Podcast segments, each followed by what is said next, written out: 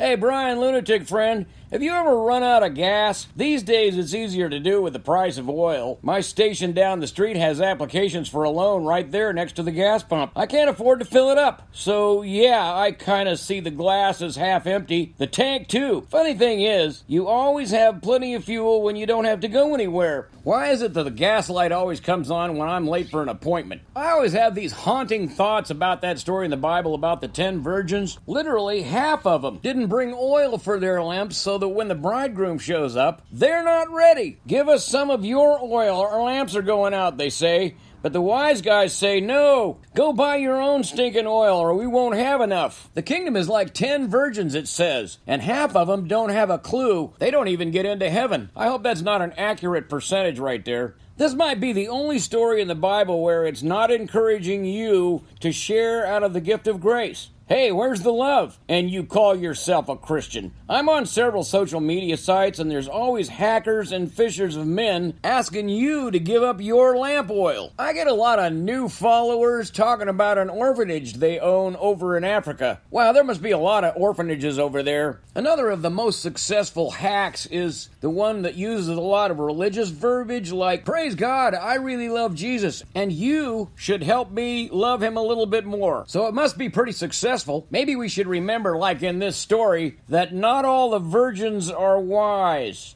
Wow, there's a nutshell sermon right there. If these little nutshells make you smile in any way or inspire you somehow, I could use your support. Share it with both of your friends. Go to nutshellsermons.com forward slash support and donate what you think a smile is worth. I know they're getting harder to find,